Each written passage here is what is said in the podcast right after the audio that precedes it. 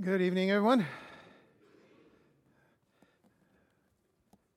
Good to have you all here with us tonight.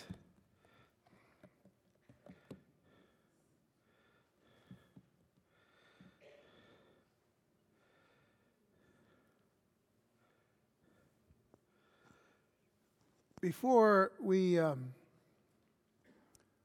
get into our study, which is going to be in the book of Ezekiel, by the way, we're just starting actually a, a new series of studies in Ezekiel. I can assure you it won't take as it, it, won't be as quick as it was in, in Habakkuk and uh, uh, Obadiah and uh, the uh, few other uh, minor prophets that we've been studying here of late. But uh, we will actually be going as quickly through the first uh, 28 or so verse uh, chapters, actually, as, as quick as we can. Uh, tonight being an introduction, it gives us, uh, it kind of cuts us a little short in, in chapter one, but but uh, I intend to actually go through chapter the rest of chapter one and chapter two next week, so that we can kind of be on pace to where we need to be. But um, before we get into that, I, would like to ask you to turn to 1 Corinthians. This is not uh, going to be up here on the on the board, so I need to ask you to turn to 1 Corinthians chapter 12 for just a moment. This is this is kind of a very quick little uh, prophecy update, as it were.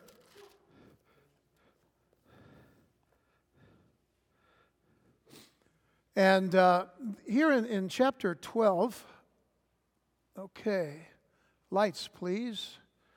We have too many lights on here, so we can maybe not see this clearly when it's time. Thank you. All right. But uh, there's, there's one little passage that, um, that I'd like to uh, draw your attention to, and actually verses uh,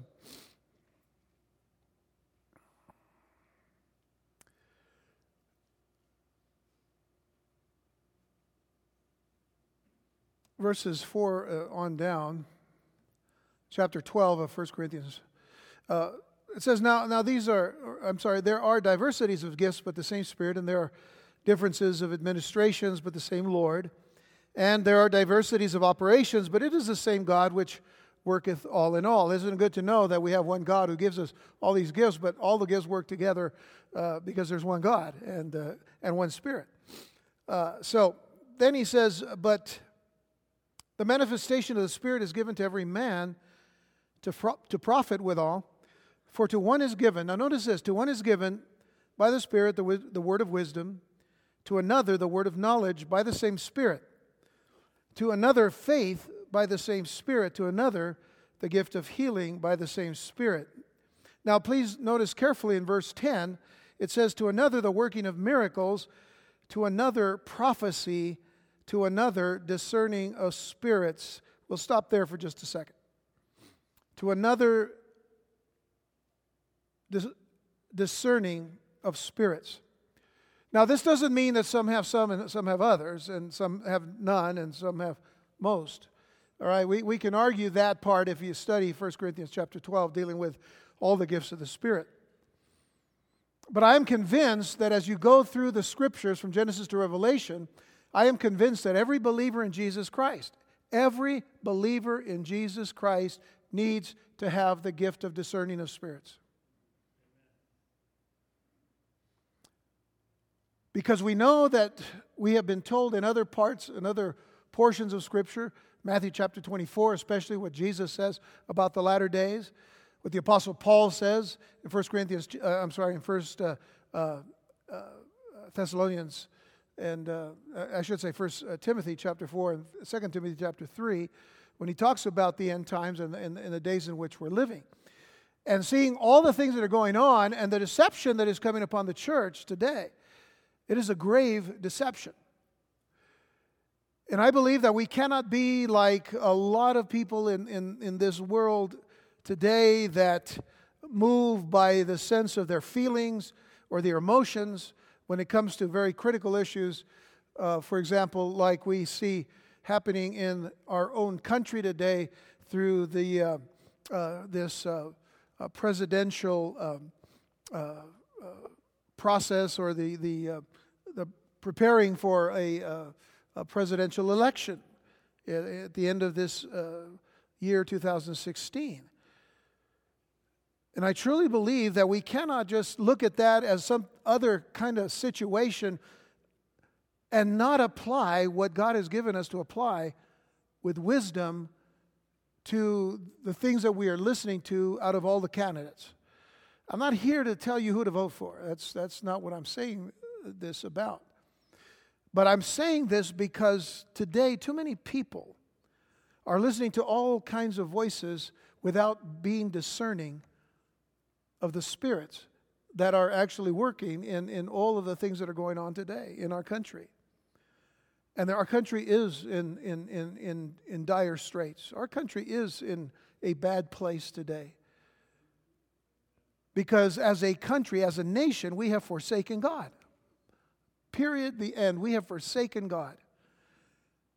We have little by little over the last century uh, set His word aside even to the point of telling people that you cannot read it, you cannot say it, you cannot speak it, you can't do it in the church, uh, in the schools, you can't, you can't do it in public places.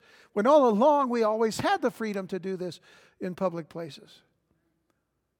And never to stop anyone else from whatever they believe, but, but, but all of a sudden everything became so polarized in this country.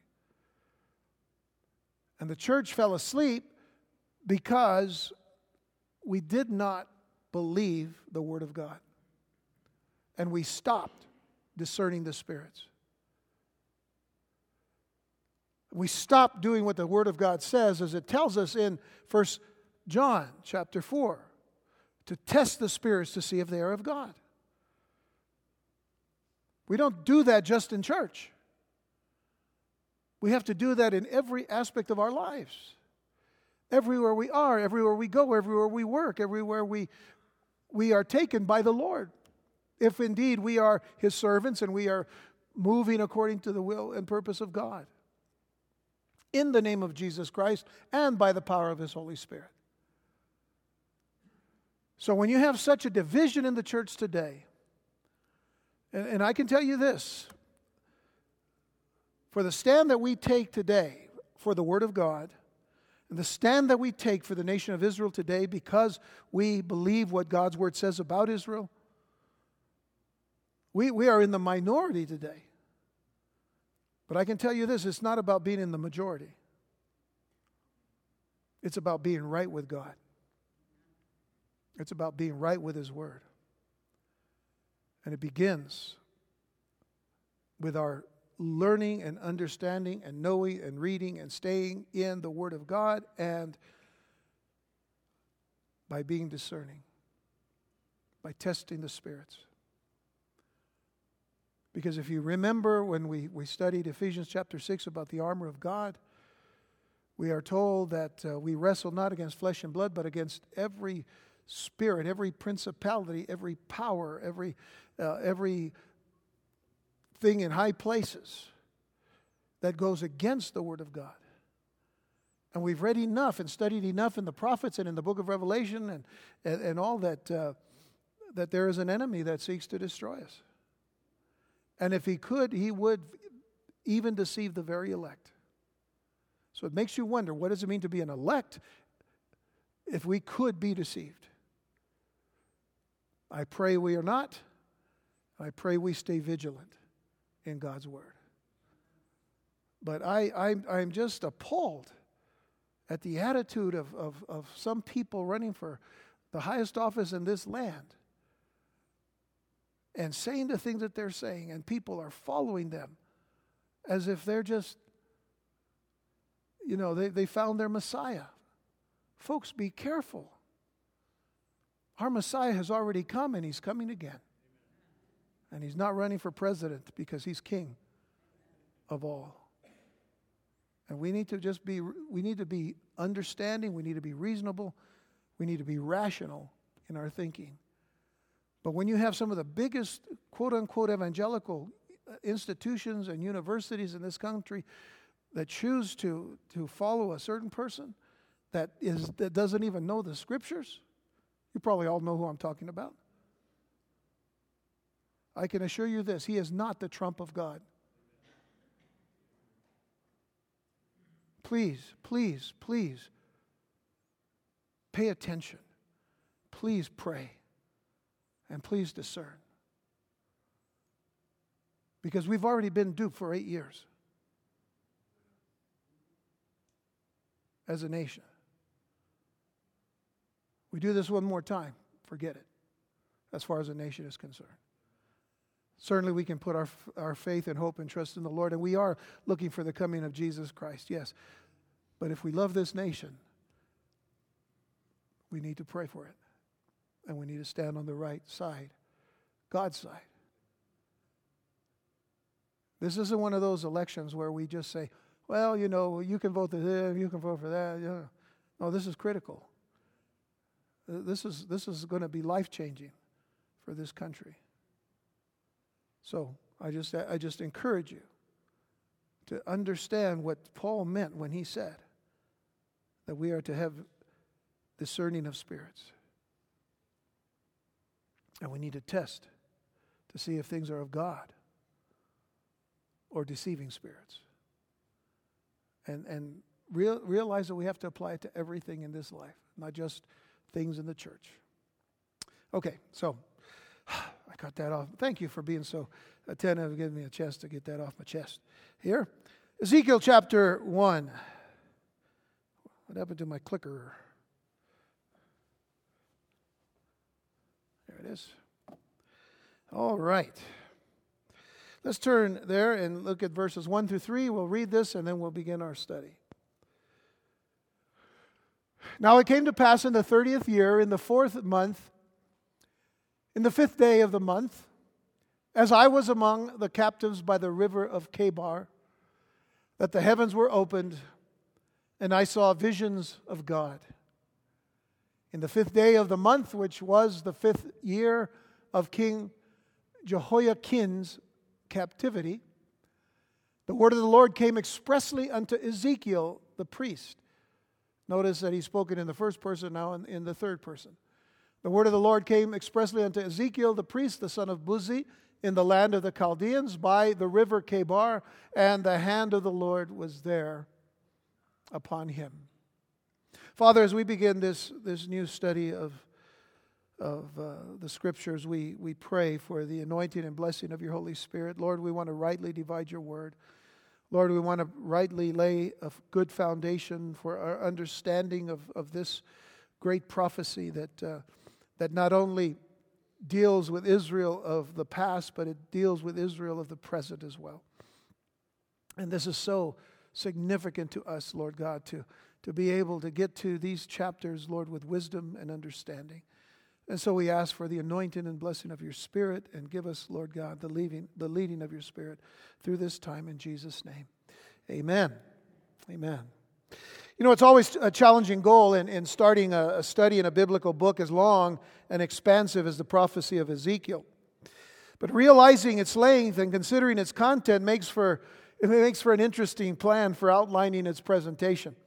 Uh, what we have going for us, though, are the current conditions that we have happening in the world around us, which move us to which move us toward learning as much as we can from this Hebrew prophet without trying to rush too quickly through the text and yet moving through the text. So this is not I would have to say this is not the first book that I would recommend to someone who's just come to saving faith in Jesus Christ. You know, I wouldn't say you just got saved. Well, read the book of Ezekiel. Ah, know, as, as we'll find out here in just a moment. But I have to say that it is a, an essential work for all in the body of Christ, young and old, babes or mature, who recognize that we are living in the last days and we need to be equipped with and in all of God's Word. So now there is something quite significant and quite unusual about this prophecy in comparison to the other prophets. The emphasis of Ezekiel. So if you're taking notes, write The emphasis of Ezekiel, the emphasis of Ezekiel is not so much on judgment, even though you'll find judgment in this book. The emphasis of Ezekiel is not on judgment as it is on comforting God's people, which is in the other prophets, but not to the degree that you find in Ezekiel. Ezekiel will receive, will write, and recite his prophecies near that Chebar Canal. I, I know it's called a river, but in reality, it was just a canal. We'll talk more about that later. But he will receive these prophecies near the, the, the Chebar Canal by what has been described as an ancient concentration camp close to Babylon. That's where the Jewish colony was. And it was considered like a prison camp or a concentration camp. Keep that in mind. But he has given, received this prophecy and gave this prophecy to encourage the Jewish exiles that were in Babylon. Now, the theme of Ezekiel is simple. The theme of Ezekiel is the glory of God. It is the sovereign glory of God. The Hebrew word for glory is the word kavod. Now it could be spelled K O V I'm sorry K A V O D or C H A V O D, kavod. And the word just means heavy. It, it, it, it, means heavy as in thought, heavy as in fact, and, and so when you think of glory, you know, the, the, the one thing we think of is, is the brightness of God's glory, so bright, you know, we think of light. But have you ever been under heavy light? there, there actually are, are uh, opportunities for us. Uh, if, you, if you get under some pretty heavy light, I mean, it's, it's pretty hard to take. Kind of like sometimes they put these spotlights on, and man, I'm like, ah. And it's, I mean, it's, it's pretty heavy. You know, it gets not heavy in weight, you know, understand, but heavy in its presence. So, so this, this glory that Ezekiel speaks of throughout this book is, is to show that God, I mean, we're dealing with God's attributes. We're dealing with God's abilities, which are far beyond our own and worthy of our, our consideration worthy of our praise, worthy of our worship. It's interesting, the great uh, Christian author C.S. Lewis uh, once wrote a, a, a work called uh, The Weight of Glory. Uh, and, and, and so it's, it's, uh, it's an interesting, uh, you know, he applies it, you know, that word right to what, what this glory means. But the key phrase now in Ezekiel, the key phrase is this and you shall know that I am the Lord your God. That is the key phrase in the book of Ezekiel. And you shall know that I am the Lord your God. This phrase is found 70 times in the book of Ezekiel. And you shall know that I am the Lord your God. Add to this the facts that God is called Lord God 400 times in Ezekiel. I'd say that's pretty significant. Lord God is his name and, and, and, and really his, his, his title, his character. Lord being his name, Yashem, uh, or Hashem, I should say. Hashem being, meaning the name, because his name was, was too holy to pronounce. So, you know, some people called him Jehovah or Yahweh, dealing with the, the four letters, uh, YHWH, what is called a tetragrammaton uh, we see those four words, those, that's his name, which what we read in, in let's, let's take, for example, in Exodus when, when he meets with uh, uh, Moses at the burning bush, he says, Who should I say is sending me? And he says, I am that I am. As YHWH is, is his name. That's my name. I am is my name. And of course, we apply the, the name I am to Jesus because how many times does Jesus say what he says? I am. I am the bread of life. I, I, am the light. I am the light of the world, and, and I'm the good shepherd. And, and every time he mentions that, he, he's uh, saying who he is. He is, in fact, uh, the glory of God. And so the Lord God, Lord God is used 400 times, and the phrase "I am the Lord God" is found 59 times. So Ezekiel is a book about God. The theme is the glory of God, but the book is about God. So as we're studying, as we're starting the study in the book, guess, guess what? We're studying a book about God. But then again, we can say, well, are we doing that when we study Genesis or Revelation? Exactly. But the emphasis now is upon the glory of God. And by the way, Ezekiel is God's prophecy, not Ezekiel's prophecy. Always remember that. That every prophet that ever spoke and ever received prophecy from God, we, we always say, well, this is the book of Isaiah, or this is the book of Jeremiah, this is the book of Ezekiel, this is the prophecy of, of Habakkuk uh, or whoever else. Yeah, we, we do that because it, they received it, but it's still God's prophecy. And all the prophecies of all the prophets, from the Old to the New Testament, all the prophecies received never contradict each other. And that, you know, that's the beauty of God's Word. That's the beauty of Genesis to Revelation. That's the beauty of 66 books. All having one thread through it all. And that's God's wisdom, God's grace, God's mercy, and God's truth. But Ezekiel is also a book for our time. And this prophecy is given to us in this century, 21st century. This prophecy is given to us to understand Israel today and its hostile enemies. And there are a good number of hostile enemies of Israel today. More on that later. Now, why do we say that this is a book for today for us to understand Israel? All I need to tell you is if you read uh, Ezekiel chapter 37, you read the prophecy of the dry bones and the resurrection of the nation of Israel. It is a prophecy of the rising up from death. And, and, and really, what we have as, as a, a very, very current picture is how Israel rose from the ashes of the Holocaust in the previous century, in, in the 20th century, with many of us remember the 20th century. But Israel rose from those ashes to become the nation that God wants them to be in these last days so that he can go ahead, continue to finish the work that he began in preparing them for the coming of their Messiah, Jesus Christ. Because when he comes the second time, every eye shall see him. And when they who are his people see him, the scriptures tell us they will begin to weep because they see the scars on his hands and they'll know who he is. So, this is a book for our time.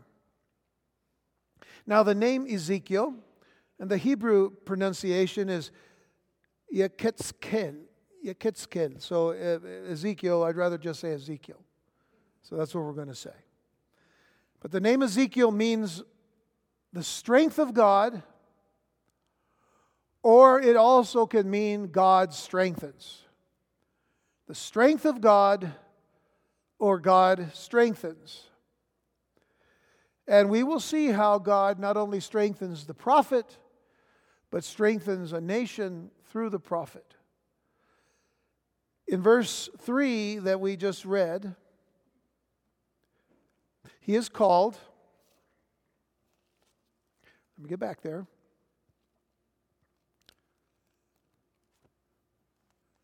I had my, there it is.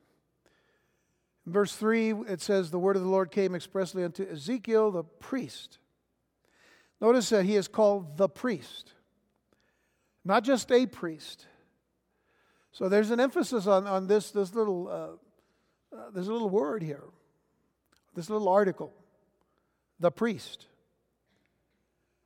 So he's, an, he is obviously an important priest.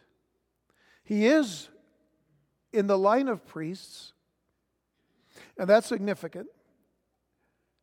To some extent, Ezekiel will be a type of Jesus, who was not only a prophet, but also a priest.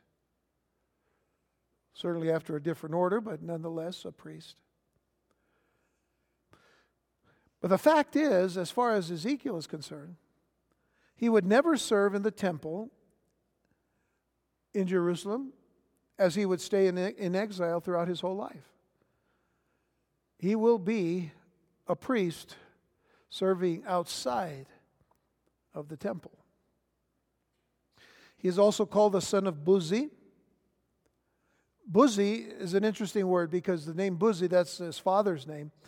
Uh, Buzi means to shame, to shame.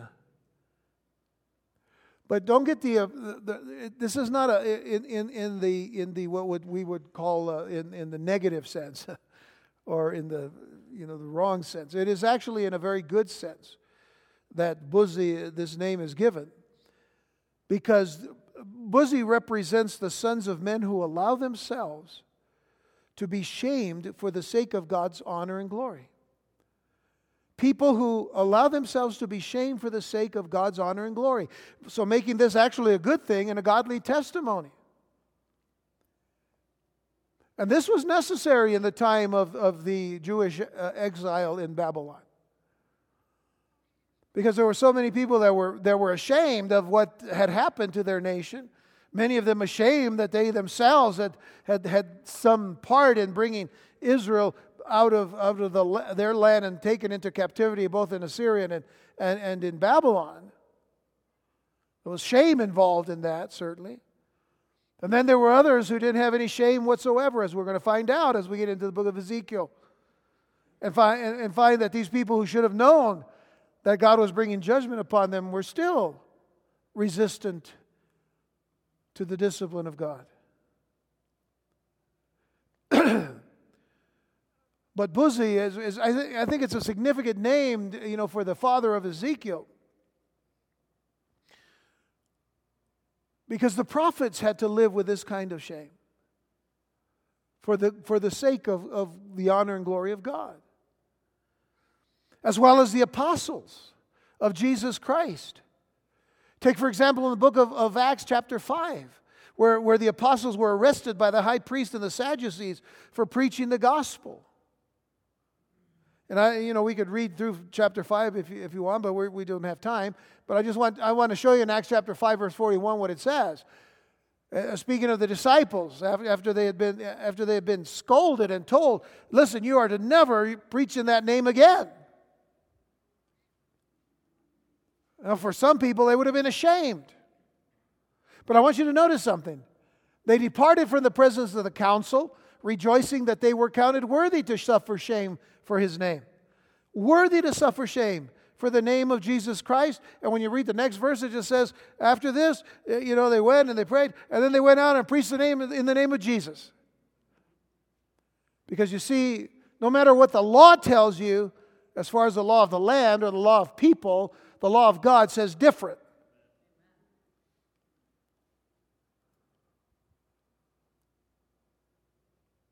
So, can we be counted worthy to suffer shame for the glory of Christ and His Word. So let's get to the background now of the book of Ezekiel. This is what will take us a little bit of time. Is getting to the background of Ezekiel because it is important. You know, most of the time we can read through that in our in our uh, you know uh, if you have study Bibles, they always have some some great uh, list of stuff at the beginning to talk to you about the time and the background and stuff. And and this is part of it, but this is so important for us to understand what's happening in Ezekiel's time and why it got to where it was, why it got to where it, it became for them this, uh, this captivity. So in chapters 1 through 3, the first three chapters, we're, we're going to deal specifically with the call of God to Ezekiel. We're going to deal specifically with the call of God to Ezekiel. And again, that for a specific or uh, specific purposes. And we'll, when, we'll talk more about that as we, as we open up our study. But chapter 1 itself will focus on the sight of God's glory. The sight of God's glory. And the, the, the whole theme, as I, as I mentioned before, the glory of God, really is encapsulated in the words of verse 1 and I saw visions of God. And I saw visions of God. Now, I know that in our day and time, and with Facebook and all kinds of other social media, we got a lot of people seeing things. Man, have you ever, have you ever looked at YouTube for a little while and you just think, all these people are just showing you all kinds of, they go out there with their cameras and then they say, well, we saw this vision, we saw that vision. And in certain areas, they're hearing trumpets, uh, sounds in some areas, and, you know, all this is going on. And, you know, here again, what I said earlier about discerning, uh, this is where we have to be discerning. But Ezekiel saw visions of God. Now, that, that would, you know, that captivates me. I mean, it really captivates me to think that he's saying, I, I saw visions of God. And then as we read on in just a moment, we're going to say, Whoa, what kind of vision is that? And by the way, we're not going to sit here and talk about helicopters and spaceships and aliens and all kinds of stuff because people do that when you get to the book of Ezekiel. So we're not going to spend time doing that. But before we begin the text, we have to consider when all of this takes place. When all of this takes place. We begin with Nineveh. Nineveh, the capital of Assyria. Now you're saying, well, we're not in Nineveh, are we? No, we're not. But it has to begin here. You need to understand the process of history. You need to understand the process of biblical history and world history. It's, it's very important for a couple of reasons. First of all, it shows the reliability of the, of the Word of God. The Word of God is reliable. And, and, and it is, I mean, it is concise and precise. So, Nineveh, the capital of Assyria, fell in 612 BC to the Babylonians who were assisted by the Medes. So you look at history, and history will tell you exactly the same thing. The Babylonians and the Medes got together and they destroyed Assyria, who was the world power at that time, destroyed Assyria, and Nineveh, being the capital, fell to the Babylonians. Nabopolassar, Nabopolassar, who ruled from 625 to 605 BC, was the king who drove out the Assyrians and the Egyptians once for all in 610 BC. The Assyrians and the Egyptians, historically, and you, you can understand this when you study uh, history, they had made an alliance. But the Babylonians and the Medes were stronger, bigger, and p- more powerful in their, in, in their alliance that they wiped out the Assyrians and the Egyptians. And so in 610, the Assyrians as a nation and the Egyptians were, were actually wiped out. The Egyptians, you know, they went back to, uh, they went back to their own land. But Nabopolassar's son, and you will recognize his name, Nebuchadnezzar. He's actually known as Nebuchadnezzar II. But Nebuchadnezzar, who, who, wrote, ruled from 605 to 562 BC, he won one of the greatest battles of ancient history. It is the Battle of Carchemish. And that was in 605 BC. And this is a battle that is actually mentioned in Jeremiah chapter 46, verse 2. So we not only have history, but we also have biblical uh, uh, uh accreditation here.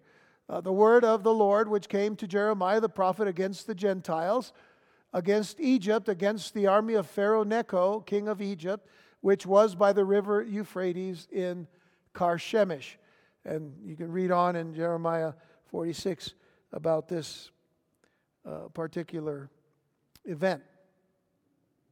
So now Jehoiakim, and that's K I M at the end, M as in man, Jehoiakim, king of Judah, King Josiah's oldest son. Now, King Josiah was a good king, Jehoiakim was not. So Jehoiakim was made a vassal of Babylon. In other words, when the Babylonians came into the area, they took, you know, they took all of the, all the leadership of, of, of nations or, or, or city states or whatever, and they took their leaders and made them vassals, like, like uh, uh, you know, puppet kings, serving the, the big king who was uh, Nebuchadnezzar at the time. So Jehoiakim now becomes a vassal of Babylon during Babylon's first siege of Jerusalem, which was in 605 BC. And he was taken with Jewish nobility, which would mean the cream of the crop, the best of the best, to Babylon. Now, in that first deportation, Daniel and his friends, I remember Daniel, right, the prophet Daniel, Daniel and his friends Hananiah, Mishael, and Azariah were also taken to Babylon. Later on, they, were, all, all their names would be all their names would be changed. You know, to Belteshazzar, to uh, Shadrach, Meshach, Abednego. But uh, these were the Hebrew young men that stood strong for the Lord and not uh, uh never succumb to, to the Babylonian uh, gods. But after rebelling against Nebuchadnezzar, Jehoiakim's son Jehoiachin, C H I N at the end of his name, pronounced almost the same, but with an N like Nancy at the end, Jehoiachin, he became king. And he only lasted three months and 10 days before the Babylonians came upon the nation a second time. And they came in 598 or uh, to 597 BC, carrying back to Babylon some 10,000 prisoners, including King Jehoiakim and the prophet Ezekiel. So now we see Ezekiel being taken to uh, Babylon. Ezekiel lived in Jerusalem, lived in that area, uh, probably heard or, or at least heard about, but more than likely heard the prophet Jeremiah and prophet, uh, the prophecies of Jeremiah to, to the kings, especially Jehoiakim. And uh, if you need to read about this, just turn to 2 Kings, verse uh, uh, chapter 24. So write that in so you can look it up. 2 Kings 24, verses 10 through 17 gives us what happened there to the kings Jehoiakim and Jehoiachin. But now, because of that rebellion, in Jehoiachin's place, Nebuchadnezzar placed Josiah's youngest son, Mattaniah, whose name actually was changed to Zedekiah. And he became king. Again, Jehoiakim, Jehoiachin, and Zedekiah were not good kings. They were all bad kings. But their father was a good king.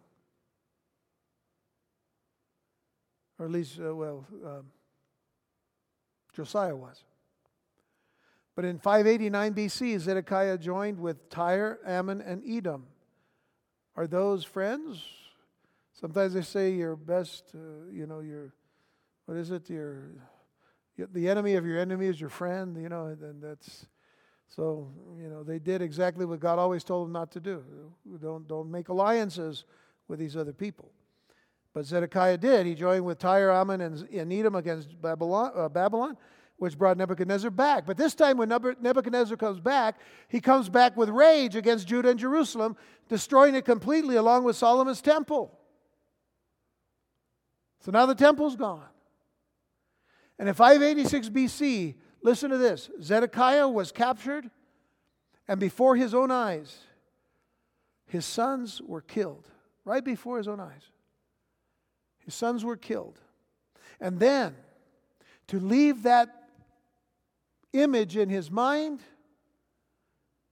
his eyes, his own eyes were gouged out, and he was sent as a blind man to Babylon.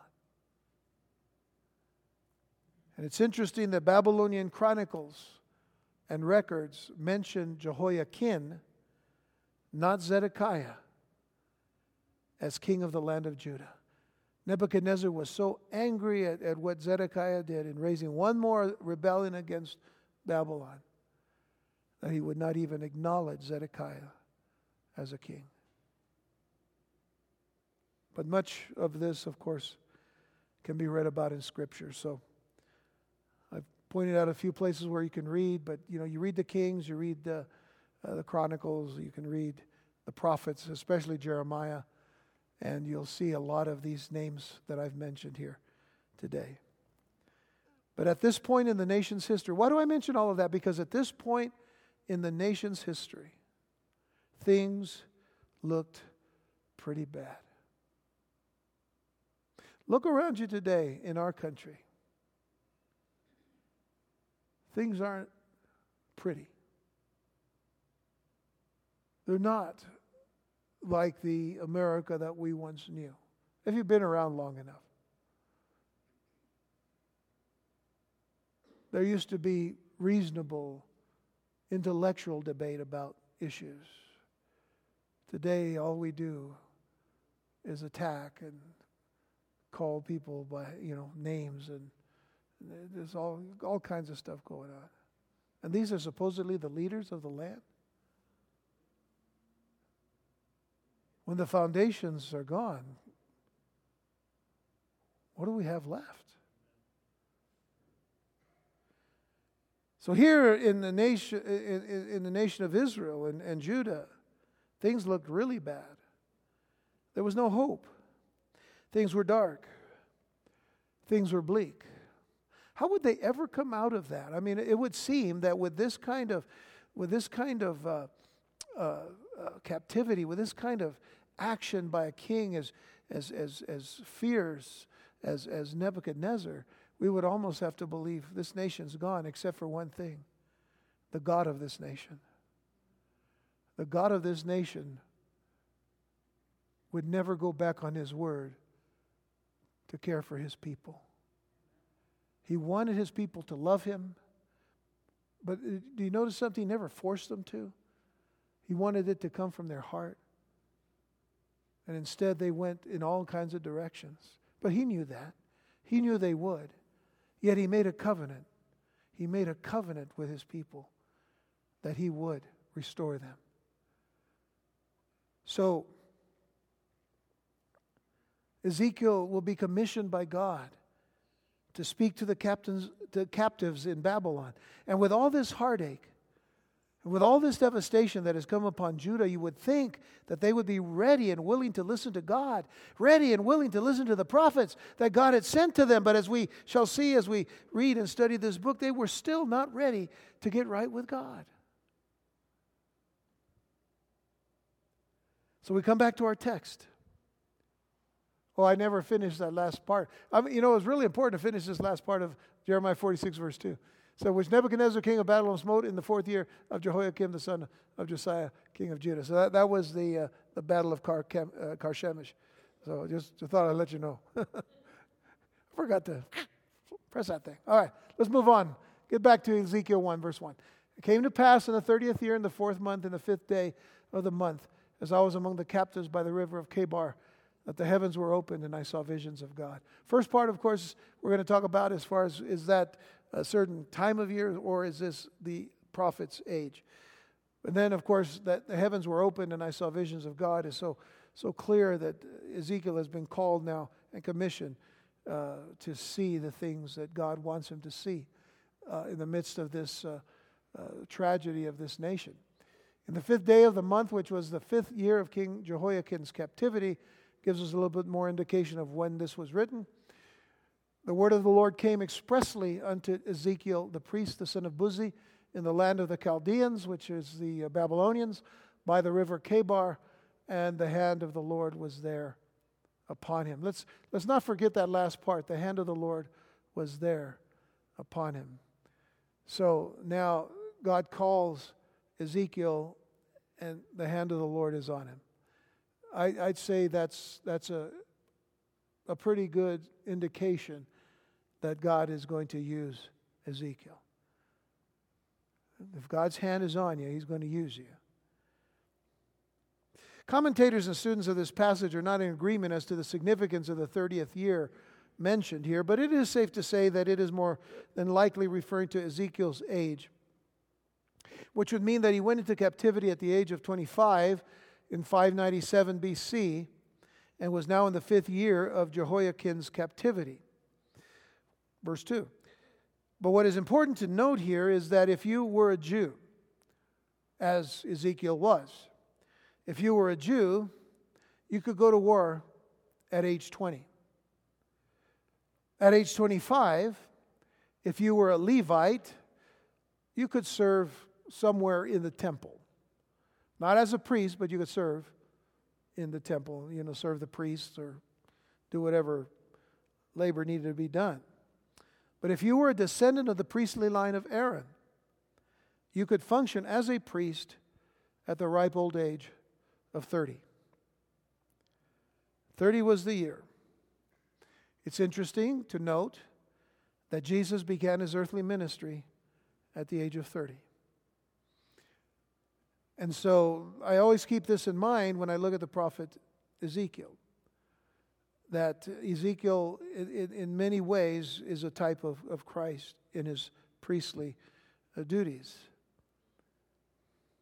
But as the book of Ezekiel opens, the, the prophet is already in captivity, but would actually prophesy about the destruction of Jerusalem six or seven years before it happened. So we need, we need to keep, keep that in mind. Uh, Jerusalem has not been destroyed at this at the, at the point where, where the things begin in the calling of, of uh, Ezekiel. Uh, the first 24 chapters, as a matter of fact, were written before the fall of Jerusalem, but it was written after the first uh, de- deportations of the people. So the mention of the river Kebar, as, as we've seen already in verse 1, as I said, is actually a canal I'll, I'll do more with, with giving you a little bit of an indication where it is next week because we're going to talk a little bit more about it then. But uh, again, it's, it's not a river as it is a canal that was, that was made actually uh, to, uh, uh to, to, be uh, serving in the area of, uh, most people think north of Babylon. I, I, would have to say sometimes it's, that's a little confusing. That's why I want to save it for next time to talk a little bit more about it. But the river Kebar is mentioned someplace else. It's mentioned in the book of Daniel. And so there is a link here between Ezekiel and Daniel as contemporaries. Because uh, even though Daniel conducted his ministry from the city of Babylon itself, he was transported to the river Kebar in receiving some of the prophecies, if you remember when we studied the book of Daniel. But Ezekiel himself ministered at the Jewish settlement or the prison camp or the concentration camp or whatever you want to call it, they're by the river Kebar or the canal Kebar. So they both have a link to it, and yet both received visions from God at this place. It's an interesting place, and again, we'll talk a little bit more about it later. But think about this for a moment. Excuse me. Ezekiel may have felt isolated and alone. He may have felt cut off from his homeland in the temple. And I say, I would say that he's going to feel much more that way when he begins to speak on behalf of the Lord and nobody's listening to him. Much like uh, Jeremiah spoke, I mean, just constantly about what God wanted him to tell the people, and, and the people just wouldn't listen. So you get an idea now of the life of the prophet and what he, what he goes through when, when serving God. But he, he may have felt this isolation, this aloneness, this being cut off from his homeland, being cut off from his temple. And yet he remained open to the voice of God. See, folks, remember this. Don't let the outward things that happen influence you in, in getting away from listening to God. In fact, let those things bring you closer to the heart of God. Let them bring you closer to the voice of God. Let them bring you deeper into the Word of God if you're going through times of struggle or trial or isolation or whatever that happens. See, we always go the opposite way. We need to go into the Word of God, not away from it when facing trials. So that makes good sense, doesn't it? Yeah, much better sense if uh, we're running away from the things of God. So that should tell us that no matter where we are, no matter how we feel, the Lord wants to speak to us and He wants to comfort us and He wants to encourage us. But the question is, are we listening? I thank God that Ezekiel was listening. I thank God that he saw the heavens open and God showed him the visions of himself. As a matter of fact, what visions did he see? We're just going to open a little bit of the door to see some of those visions tonight. Let's look at verses 4. Uh, well, I want to read 4 through 14. I just want to give you a bigger picture. And I looked at, and behold, a whirlwind came out of the north. Now remember, he, he sees visions of God. And a whirlwind came out uh, of the, uh, the north, a great cloud and a fire enfolding itself.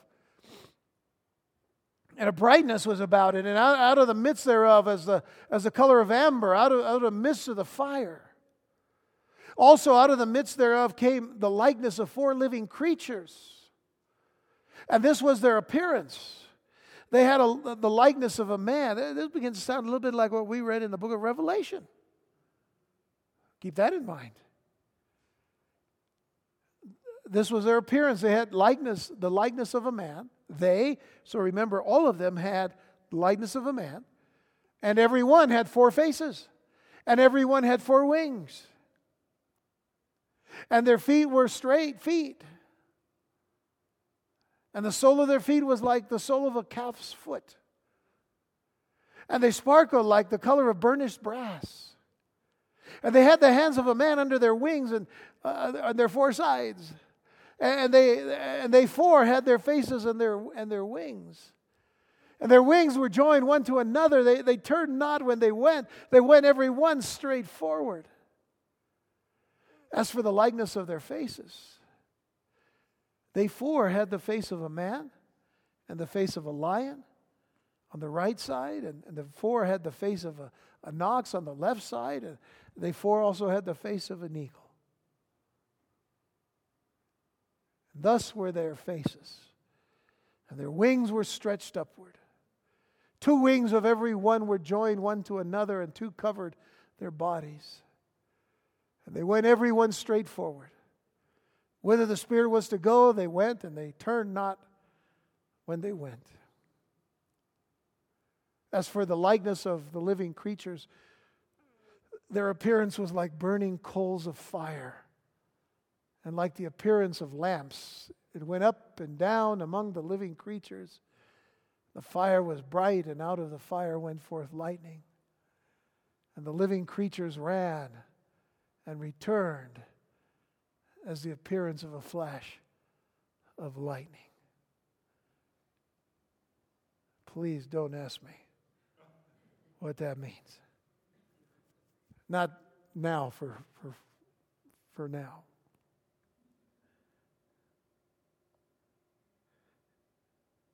Now, keep in mind that Ezekiel is trying to describe a heavenly vision using earthly terms. Keep that in mind. You see something that is just completely out of the ordinary, the only thing you have to describe it is what you have in your mind, in your experience, in your knowledge. The focus of the vision is these four living creatures, which we are told are cherubim in chapter 10. So they're angelic, they're angelic beings. These angelic beings each had four wings. Their legs were straight, they had cloven feet, not like the feet of man. And they sparkled brightly in a bronze color. Under their wings, they had hands that were similar to the hands of a man. And when they moved, they didn't have to turn around because each one had four faces, and one of the faces was pointed in the direction they wanted to go.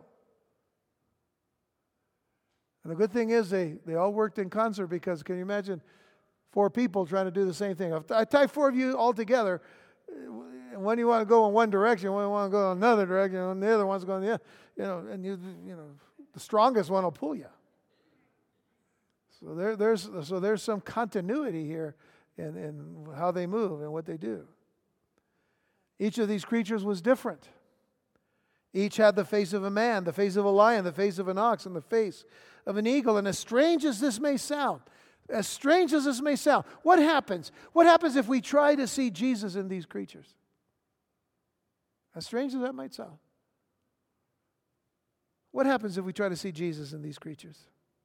Now, why do I say that? Because you see in Psalm 40, verse 7, it says, Then said I, Lo, I come. In the volume or in the scroll of the book, it is written of me. Lo, I come. Take notice, I'm coming. This is, this is the Messiah. And he says, In the volume of the book, it is written of me. In the volume, which means in the whole of the book, from Genesis to Revelation, it is all about me. Which means that from Genesis to Revelation, the scriptures are testifying of Jesus Christ. But let's for a moment see what I mean regarding the faces of these creatures and their relationship to Jesus. Because in the faces of these cherubim, we see a picture of Christ, which is also seen in the four Gospels. First, let's look at the face of a lion. Matthew portrays Jesus as the lion from the tribe of Judah. Matthew, in speaking to the Jewish people, shows that Jesus is the fulfillment of what the Hebrew prophet spoke of, that he is, in fact, the Mashiach, the Messiah. In fact, Matthew quoted more of the Old Testament messianic prophecies than any other gospel because he was presenting to the Jewish people their Messiah. That is why the genealogy of Jesus is found in Matthew's gospel and goes all the way back to Abraham, the father of the Jewish people. And then in the gospel of Luke, the humanity of Jesus is presented to us, hence the face of a man. Over and over, some 25 times in this gospel, we see the phrase Son of Man used. Interestingly enough, it is also a phrase that is used of Ezekiel, as we shall see. And the genealogy of Jesus, if you compare genealogies, the genealogy of Jesus that Luke gives us goes all the way back to the first man, Adam, again showing the humanity of Jesus. Face of a lion, Matthew. Face of a man, Luke.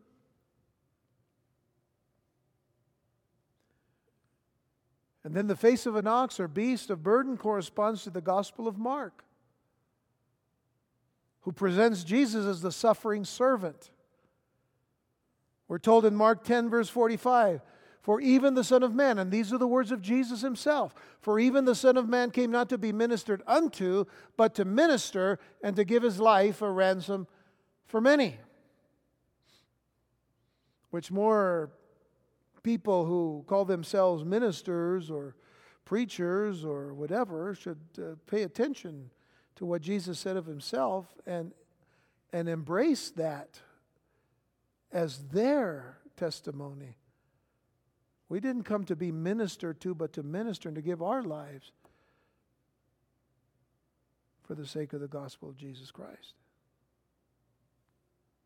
lastly, the face of an eagle. The eagle, which speaks of power and majesty above the heights of men, is presented to us in the Gospel of John. Jesus, the Son of God, with all power and majesty. Some 11 times that phrase is used, the Son of God, in John. And while there is no genealogy we can say that if in the place of a genealogy, this is what we get. We don't start with uh, some button, someone begetting one thing or another. No, we go actually back to eternity past. When God is about to create the heavens and the earth. And John writes in the under the inspiration of the Holy Spirit, in the beginning was the Word, and the Word was with God, and the Word was God. The same was in the beginning with God. In other words, as eternal as God is, so is the Word. All things were made by Him, and without Him was not anything made that was made, and so He Himself is also the Creator.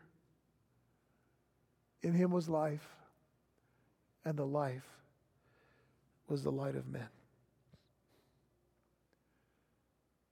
Four characteristics, four faces, all one Christ, all one Messiah. So, as Ezekiel is receiving uh, visions of God, who does he get to see? But Jesus. Going back to verse 4, the whirlwind can be seen as a symbol of the judgment of God. Remember what we've seen in Scripture sow to the wind, and you will reap the whirlwind. In this case, Ezekiel saw God's judgment coming from the north. The very direction from which the Babylonians would come to destroy Jerusalem. But as we read on through the book of Ezekiel, we'll find out that it's actually God that's coming, right? God is bringing judgment, but, he, but the vehicle or the instrument that he's going to use is the Babylonians. So, what, what uh, Ezekiel is shown is God coming, but the weapon that he uses is the Babylonians coming from the north. That's the, the significance of that. The very direction from which the Babylonians would come to destroy Jerusalem. Now, the prophet saw what can best be described as a terrifying tornado. If you want to call a whirlwind a tornado, uh, that gives us a little bit more of a picture of how big or how strong this thing would be. A tornado with lightning flashing and a brilliant light surrounding the enormous dark cloud. And what he was seeing was just a glimpse of the blazing holiness of God and his awesome power to execute judgment on the earth. Now, the Lord God is holy and he dwells in the absolute perfection of light. God is light, and in him is no darkness at all. We know that. He is perfect in righteousness. He is perfect in justice. He is perfect in moral purity. He is the very embodiment of holiness.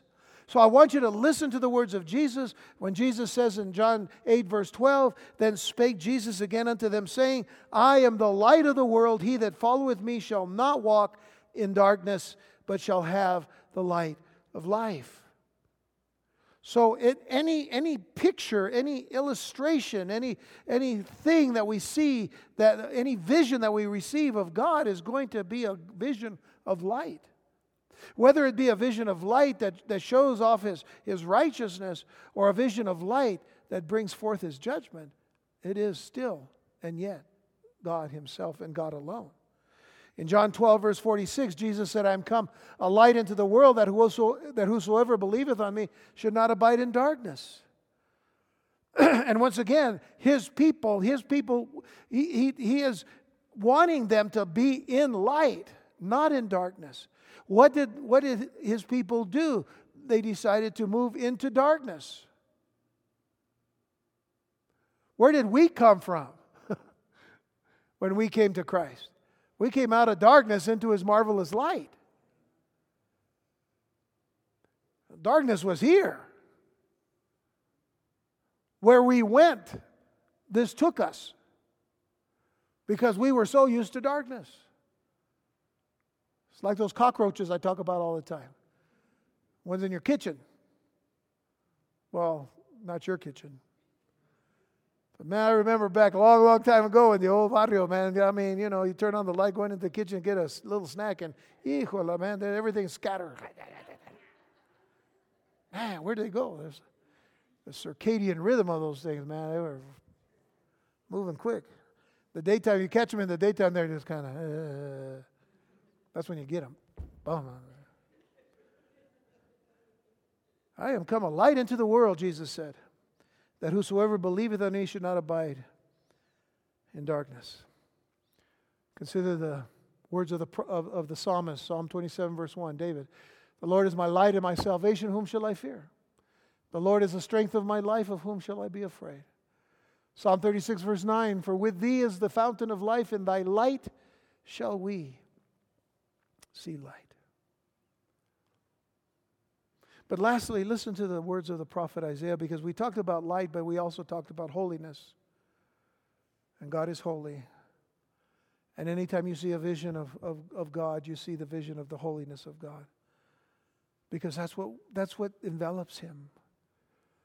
Light reflects his righteousness, light reflects his holiness, his, his, his, his, purity. And in Isaiah 60, verse 20, it says, Thy sun shall no more go down, neither shall thy moon withdraw itself. For the Lord shall be thine everlasting light, and the days of thy mourning shall be ended. It is the message of Isaiah, it is the message of Jeremiah, it is the message of Ezekiel to, his, to their people that they need to come to the light of their God. You know, back when Isaiah was, was just starting his ministry, he saw a vision of God. He said, I saw the Lord high and lifted up. This is Isaiah chapter 6. I saw the Lord high and lifted up, and, his train, the train of his glory, the train of his majesty filled the temple. And he saw the angels, the cherubim, the seraphim, with wings, three pairs, three sets of wings, all around his throne. And they began to sing that song Holy, holy, holy is the Lord God Almighty. Holy, holy, holy.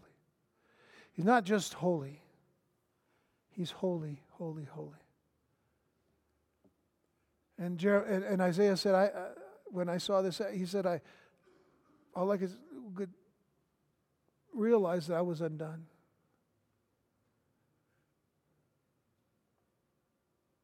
I'm a man of unclean lips, and I dwell amongst the people of unclean lips.